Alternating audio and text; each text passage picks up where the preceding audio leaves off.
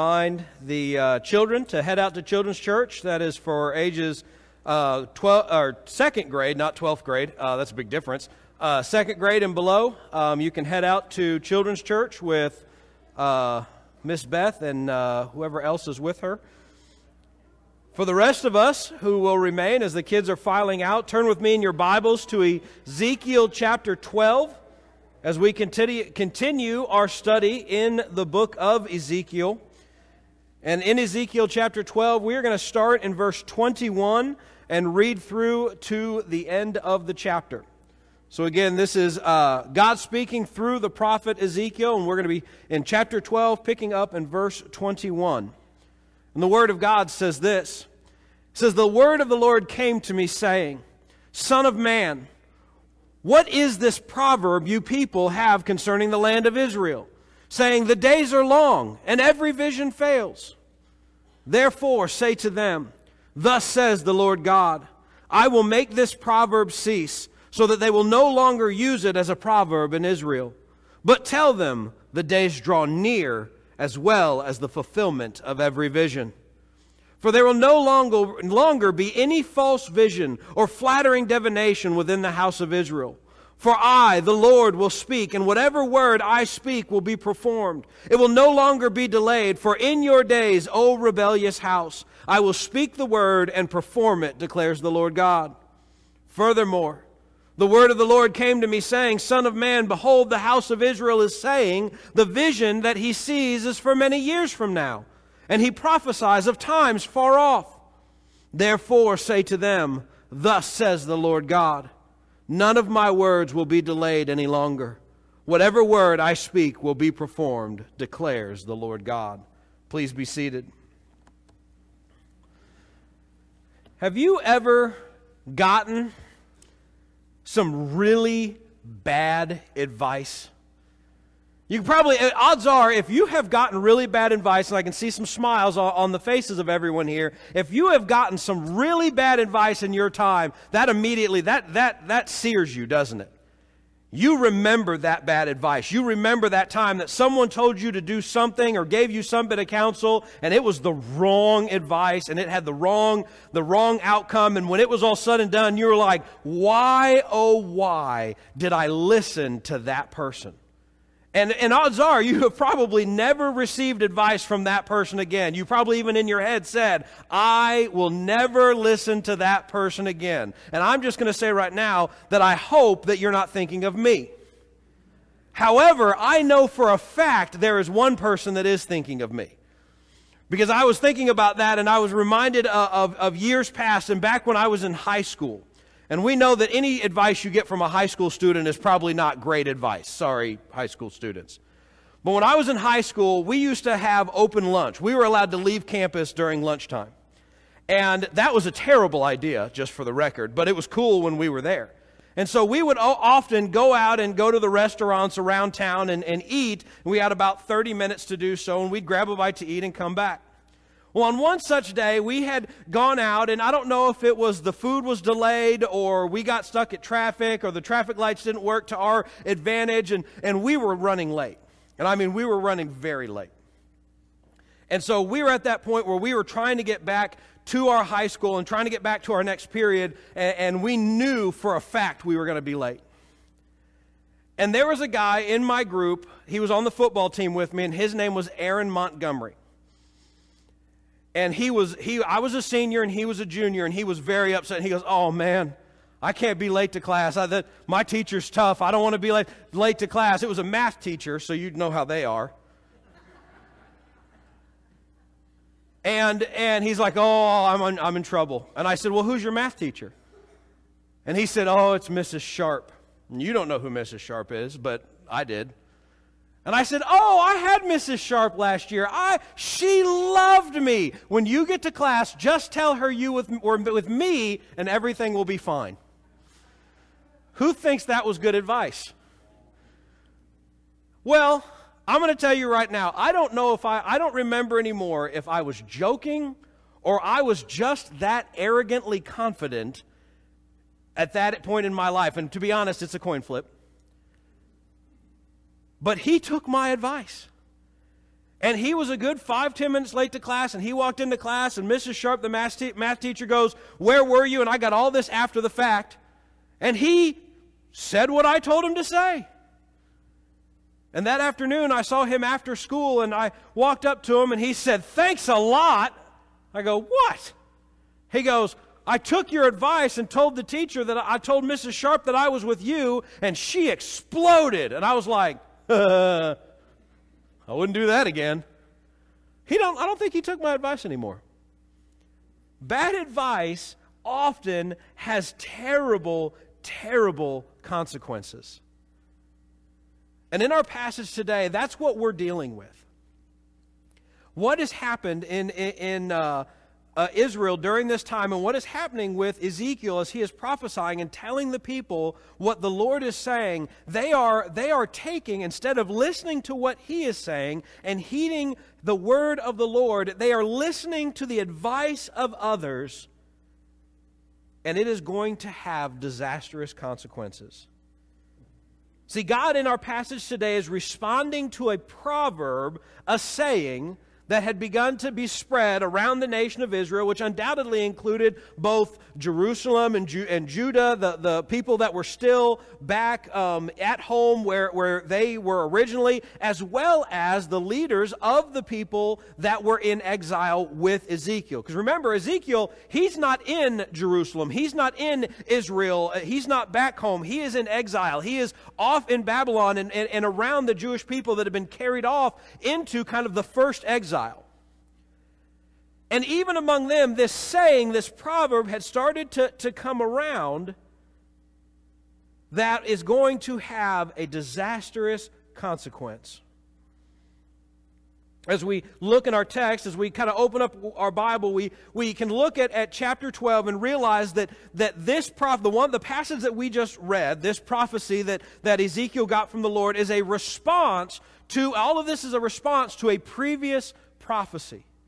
And so, if we go back to the very beginning of the chapter, we see that Ezekiel has illustrated what the future of Jerusalem and the future of Israel is going to be.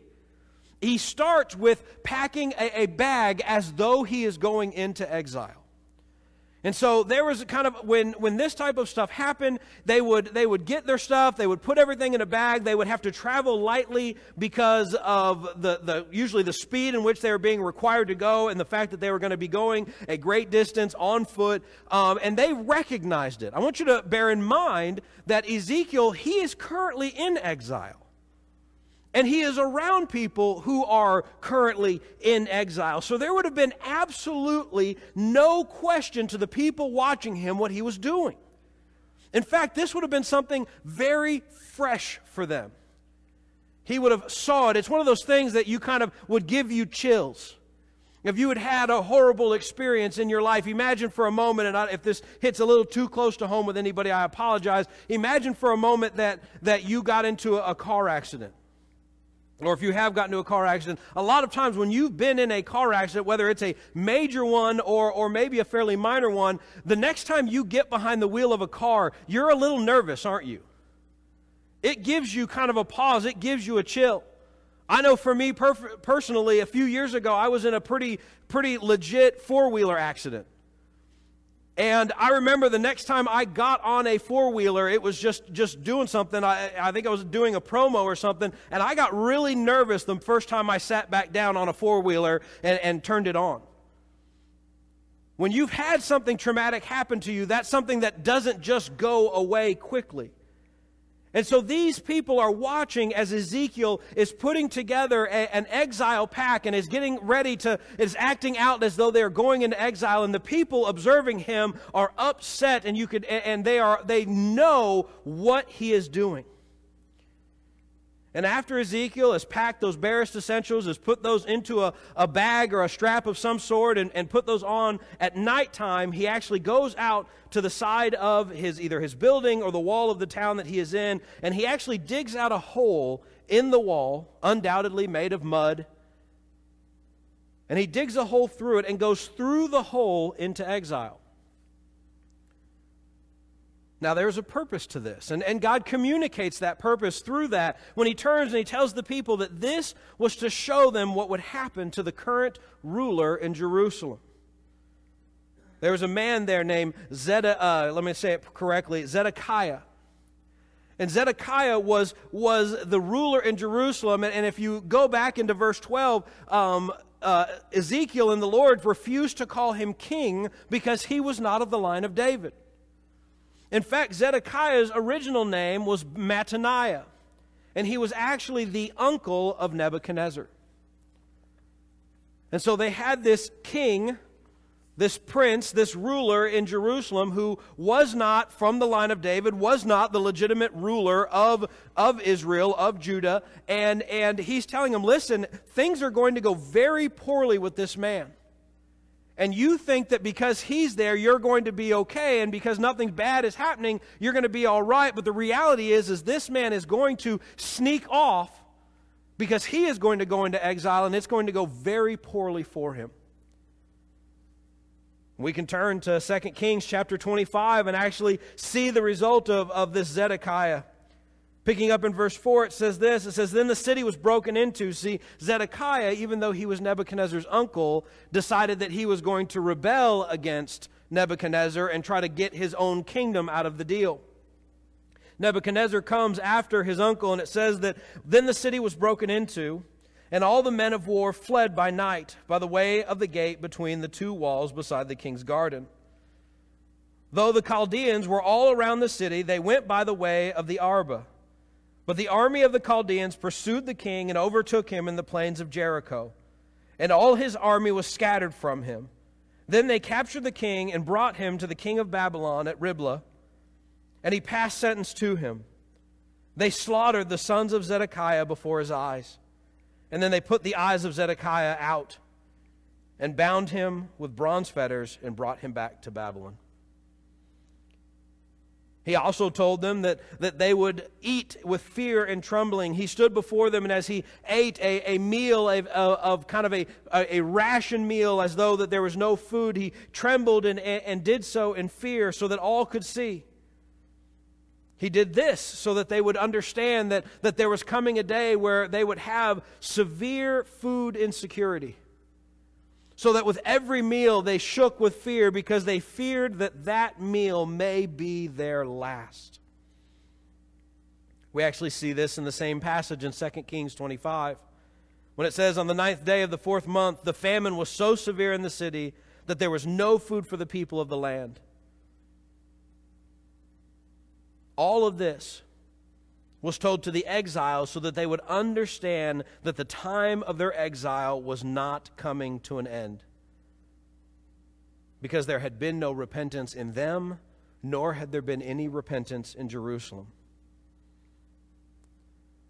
And uh, Ezekiel had just got done communicating all of this to the people, and he had prophesied these things. And, and while these things, as we look at, at 2 Kings 25, these things came to pass, what is really, I think, the most interesting fact about chapter 12 is just how the people responded to it. So they had heard the word from the Lord. They had heard it from the prophet's mouth. He had showed them with, with examples and told them exactly what was going to happen and, and, and, was pointing out this is because of your, your lack of repentance and this is because of your stiff neck and your hard heart and the sin that is going on throughout the nation of Israel, both back in the, the promised land and here in exile. And yet, look at how the people respond. They have been told that their sin and rebellion, that their idolatry had all brought this judgment upon them, and yet they did not respond with repentance. Now, it might be very easy for us today to be like, man, they were so thick. Like, how did they not? How did they had a prophet in front of them? Telling them what's going to happen. Why did they not respond with sackcloth and ashes and mourning and repentance? Why did they do that? They had the prophet right there. But if we fast forward 2,500 years to today, how often do you take reproof? How often do you take it when someone comes to you and says, Hey, what you just did, what you just said, what you just did to me, that hurt. And that was sin. And, and, and, and I just want you to know that, that you, need to, you need to repent that. Like th- this thing going on in your life and this, this attitude that you have right now, this is a sinful attitude and this is a sinful mindset, and you need to, to repent of that. And we might even, and, and really, if we're honest, they may even come to us with the scripture and say, Look what the Bible says. You're doing what the Bible says not to do, and you need to repent and go a different way. How often do we really honestly take that well? I don't. It is so hard for me not to immediately put up all my defenses and say, Well, who do you think you are? Who are you to judge me? That's hard. We're not good at it. It's hard for us to be confronted with sin, and, and, and that's really what is going on with Israel as well. So we can't be surprised when Israel did not respond well to the conviction, to, to this, the word from the Lord. They didn't respond with conviction and repentance. In fact, quite differently, they responded by creating little sayings that they would throw out to these prophets. And this is during the days of Ezekiel, and we have to remember that Jeremiah is also back in Israel. And they started creating these sayings. And every time these prophets would start to, to prophesy and, and act something out or speak to the people, they would just say these, uh, say these proverbs and say these sayings and then go back to life as normal. The first of these sayings was The days are long and every vision fails. To be honest, this is just a way of saying, I don't believe you. You say these things, and you say this is going to happen, or you say that is going to happen, and you're telling me that God is, is, is, is declaring these things to be so, but I'm just going to tell you right now, I don't believe you. Now, if we translated this to today, we probably wouldn't say that.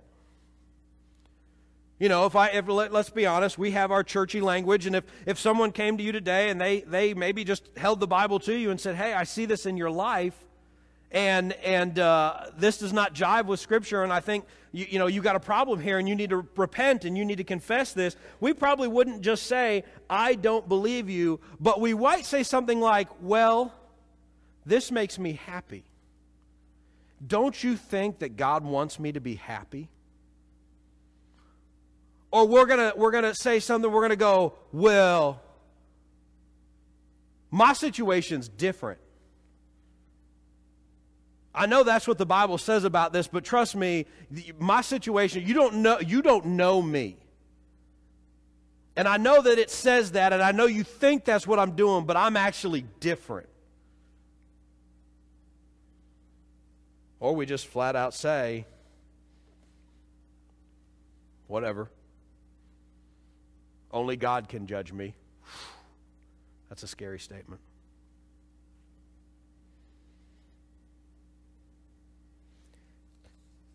See, they just really, when it came down to it, they just didn't believe him.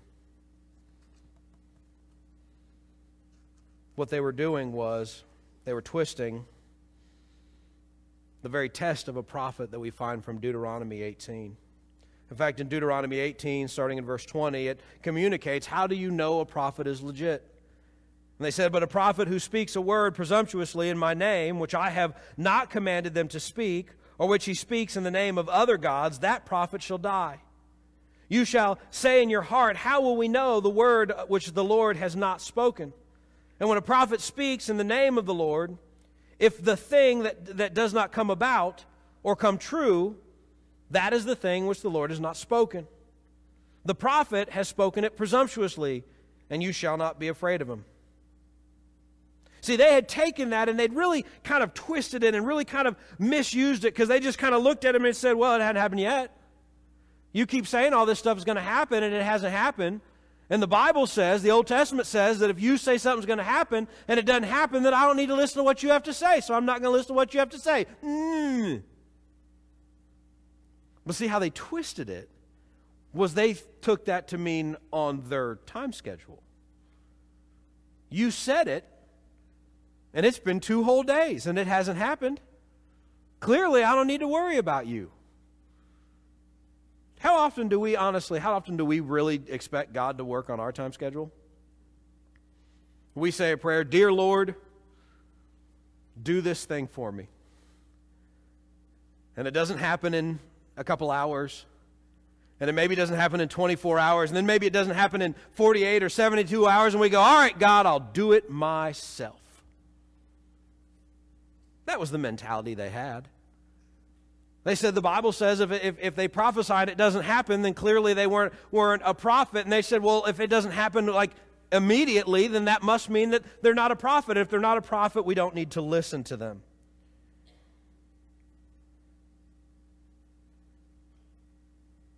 I think we do this a lot too when it comes to sin. See, a lot of times, if you don't think about it for just a moment, a lot of times we hear the gospel. Maybe we're young. Maybe it's that vacation Bible school scenario and we hear the gospel and, and, and we believe and we become a Christian and, and, and everybody's excited for us and we get baptized and everything's great and, and we're just, and, and immediately we're just walking with the Lord and we're excited about just everything. But then something happens. First off, all the celebrating kind of goes away. And everybody's not just super excited for you anymore and they just want you to walk with the Lord.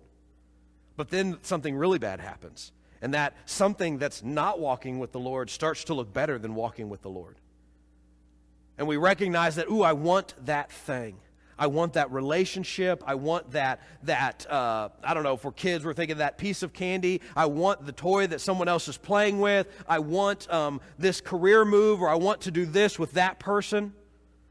And it becomes more enticing and more alluring than walking with the Lord. And we go, ooh, if I if I do that, if I give in to that, I know God doesn't want me to do that. I know the Bible says that sin, and if I do that, that'll be sinning.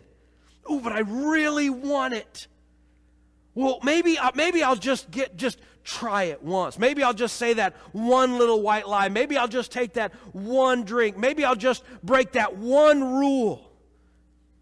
And you go and you, you break that rule, and guess what happens? Guess what happens when you have finally given in to temptation and you have now sinned against God that, that first time, that first little first step into sin? What, is, what happens? Nothing. Right? Nothing. The world doesn't end. The sun does not go dark. The water all around you does not turn to blood. There are no locusts. There are no frogs. There are no flies. There is no lightning from heaven. When you said that first lie, a thunder did not clap up above you to let you know that you had messed up. Nothing happened. You might have even got away with it. Mom, dad didn't find out. No one in the church confronted you about it. Nothing happened, and you went, Oh, well, I got away with that. Must not be a big deal if there was not an immediate consequence to my sin, then maybe, just maybe, God doesn't care about sin that much after all. Guys, this was the first lie communicated by Satan, and it still works really well today. In Genesis chapter 3, verse 4, it says that the serpent said to the woman, You surely will not die. Now, in one sense, he was telling the truth. Because Eve, when she said we can't eat of that fruit in the garden, it was because if the day that we in the day that we eat of it, we will surely die. And the serpent and the enemy, Satan, he knew that if they, they ate the fruit, it wasn't that they would die immediately. And maybe that's what they thought. Maybe they just hadn't put that much thought into it. But the, the serpent knew that the consequence to their disobedience was not immediate and instantaneous death. And so there was a, a fraction of truth in what he said. But he knew he was lying because he knew they would die. It's for this reason that when we go into the New Testament and we look at a passage like the book of Romans has that says, For the wages of sin is death. When we're young, we think that's going to be almost instantaneous. that if we sin against God, that if we fail, that if we mess up, that there's going to be horrible, disastrous, deathly consequences. And then we do sin, and it doesn't happen that way. And then suddenly we begin to go down the path of sin. But make no mistake, those words were true. And your sin does have consequences. And even if you may not feel them immediately, they are coming down the road. The second little saying that they developed, not only did they say that, that well, the, the, you guys say all this stuff and, and the days keep coming and the days keep going and, and they're not fulfilled, so we don't need to listen to you, but they also began to say things like the visions that they are, are declaring, they're way far off. That he's speaking of a, another day and another time, and, and, and we don't need to worry about that. That's for other people. We need to be careful about this as well.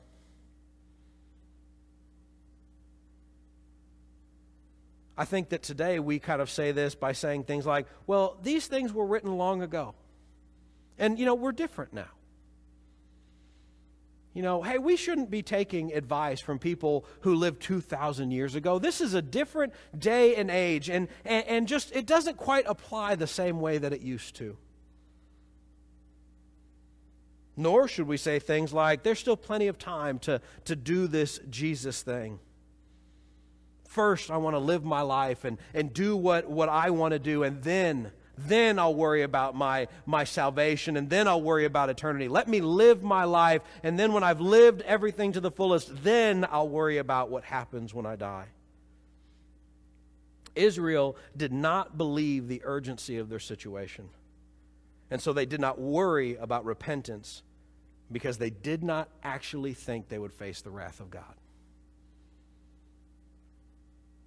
This was their response to the word of the Lord. They said, It hasn't happened yet, and it probably won't happen in my life. So I'm going to keep doing what I'm doing. This is a dangerous mindset. And it's one that can sneak into each and every one of our hearts and minds at any moment when sin is allowed to gain a foothold in our life, and even when we begin to, to look into the Word and we see that we need to repent, even when we listen to the Sunday school lessons and the radio programs and the pastors and, and, and, and all the different people that, that try to speak truth into our life, we'll look at that and say, yeah, but I still think I'm okay. And so we allow sin to endure. And ultimately, what we see in our passage is that God most certainly responds to their sayings. So, the one thing that we need to understand, and I think the most important thing that we need to receive from this passage is that God's word always comes true. Both of their little proverbs were about to become completely turned on their head. In fact, if you remember, the first proverb was that the, the days are long and the visions always fail. And so God responds to say, The day has drawn near and every vision will be fulfilled. The second proverb says there's still many years, and these are prophecies for a far off time. And he said, My words will be delayed no longer. Listen Listen to me, please. The Word of God is always true. And just because the Word of God is not fulfilled on your schedule or your agenda, just because we do not get the immediate results that we might expect in the day where we can push a screen on our phone and have something delivered to our house in 24 hours, it most certainly will come to pass when it comes right down to it, the issue at hand with the people of Israel, whether they were in Jerusalem or in exile, was they did not believe the Word of God. And quite frankly, we are guilty of the same thing over and over and over again. We see what the Bible says, we affirm it with our amens and our head nods and our, oh, wasn't that such a good sermon? or oh, I just really love that Bible study, or oh, help, I'm going to post this Bible verse on my Facebook page, but our lives speak a very different story.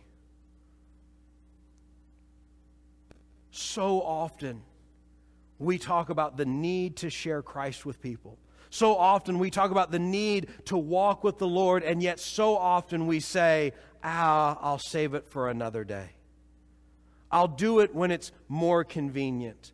I'm busy right now with this and this and this, and I'll worry about all of that when I have more free time.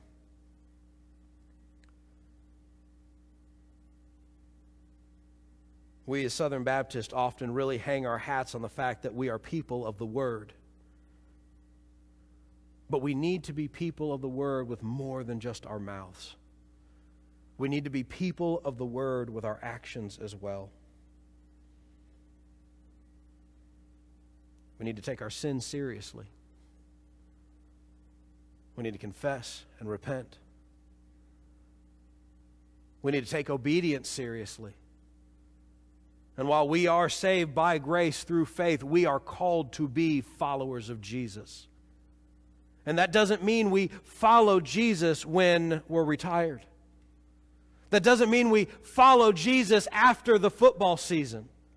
That doesn't mean that we follow Jesus when we don't have anything else to do. It means we follow Jesus in everything we do and we do not delay to be obedient because we know there are consequences to our disobedience. There's an urgency to all of it. I'm reminded of what Peter wrote to the churches in 2 Peter chapter 3 verse 9 when he says, "The Lord is not slow about his promise, as some would count slowness, but he is patient towards you." not wishing that any would perish, but that all would come to repentance. That is probably some of the best news of the Bible. Because no matter where you are today,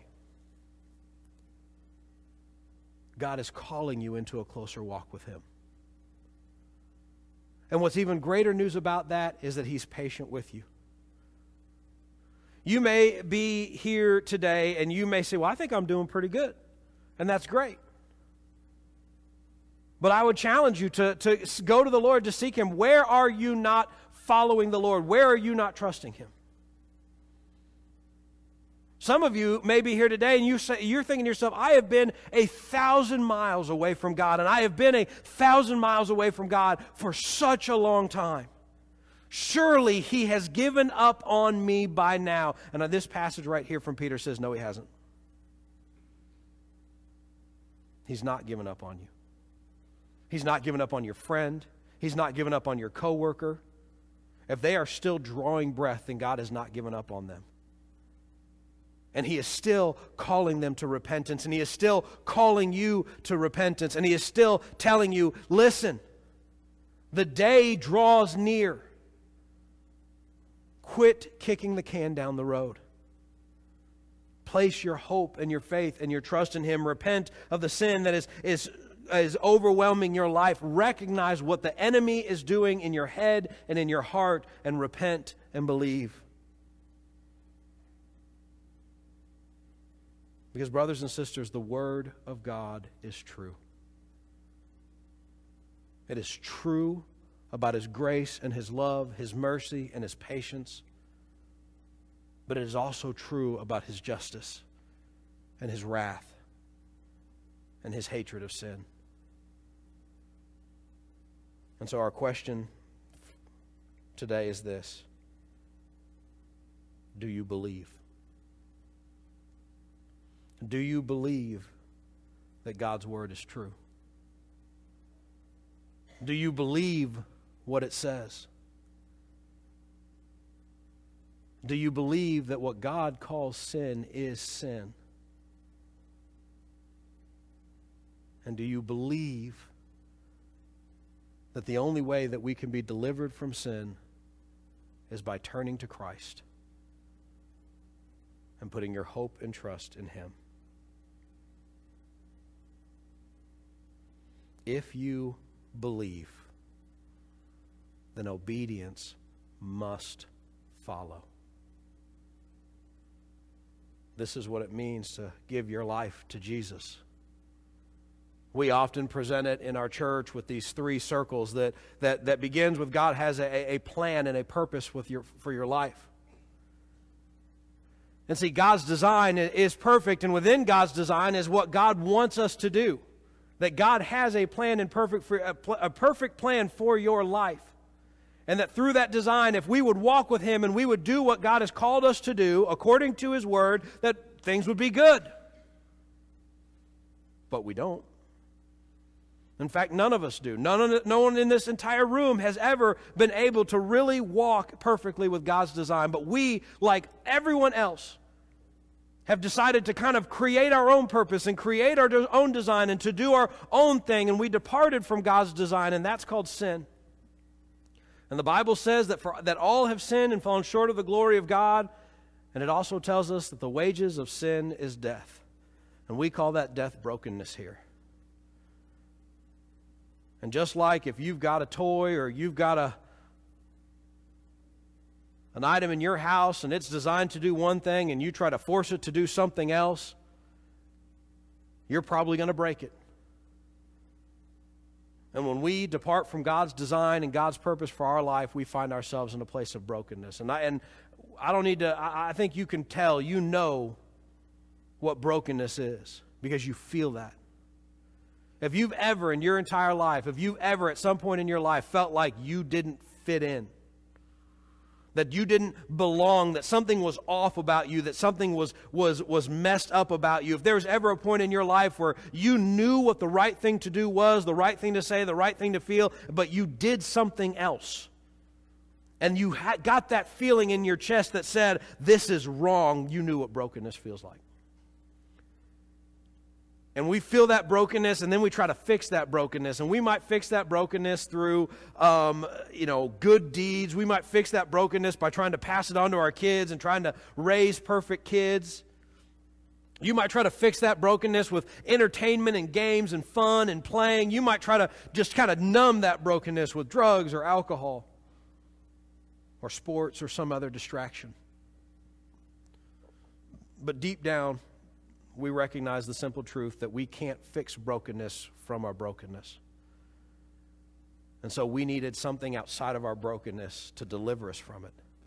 And that's where the gospel comes in. And the gospel is good news, and it's the good news that God sent his one and only Son.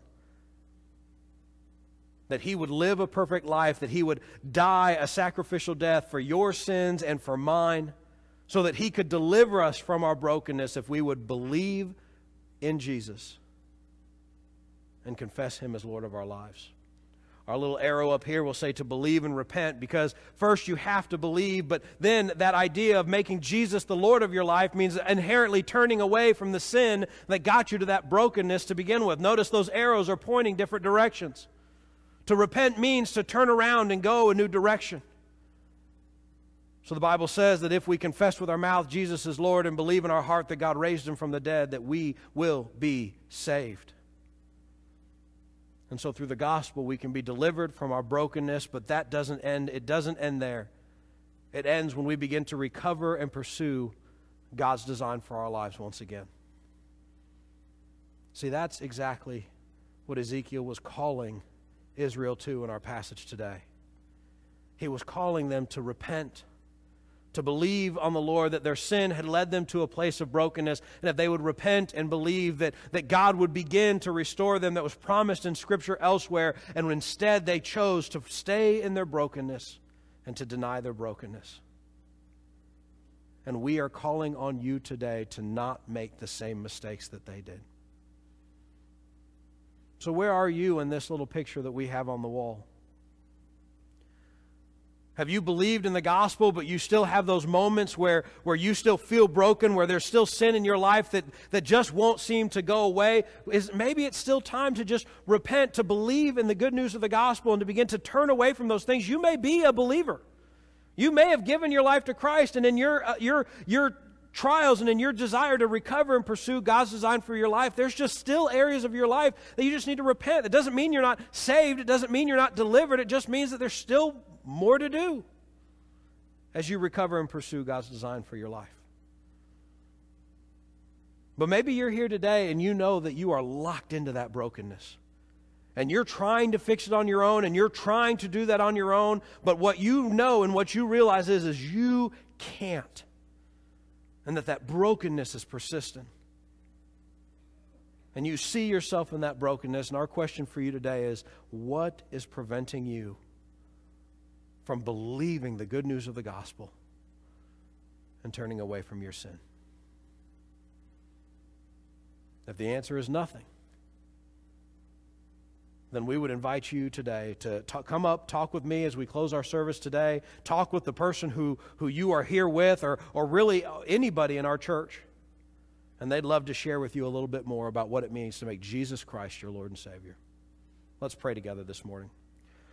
Our gracious God, Lord, we do thank you and we do praise you. God, so often you are speaking truth into our lives. God, you speak truth through your word. And as we, we just need to open up our Bibles and, and you will speak to us through the power of the Holy Spirit. And yet, so often, we, because of our own hard hearts and stiff necks, Lord, we just will not and cannot see how it applies to us. And God, we make excuses and we make sayings up just like the, the, the people of Israel did in our, in our passage today. God, I pray that even now your Spirit would convict us in those deep, dark parts of our heart, of the places in our lives where we are not fully trusting in you, we are not fully committing ourselves to you. And God, I pray that we would repent of those things. God, that we would recognize the sin in our life, that we would recognize the lack of faith that we have. We could recognize the places where we do not trust you. And God, that we would turn and we would hand these things over to you and that we would walk in a new light with you. Lord, I know for some of us here this morning, that means surrendering their lives to you for the very first time. They have heard the word, they have heard the gospel probably many times, but they have never fully handed themselves over to you. God, I pray that today would be the day. Lord, I'm sure for many more of us, we just have sin in our lives that we just refuse to deal with. That we are, are thinking that, that any sort of consequence of that sin may be far off and, and, and that it may not happen at all. And we've, we've found ourselves locked in sin and, and, and prone to temptation. God, I pray that you would just pierce us God, that we would become convicted and contrite. And Lord, that we would surrender ourselves fully to you. Lord, we know that that happens through the power of the Holy Spirit. And so, God, we pray that your Spirit would move among us today. And Lord, we ask these things in Jesus' precious name. Amen.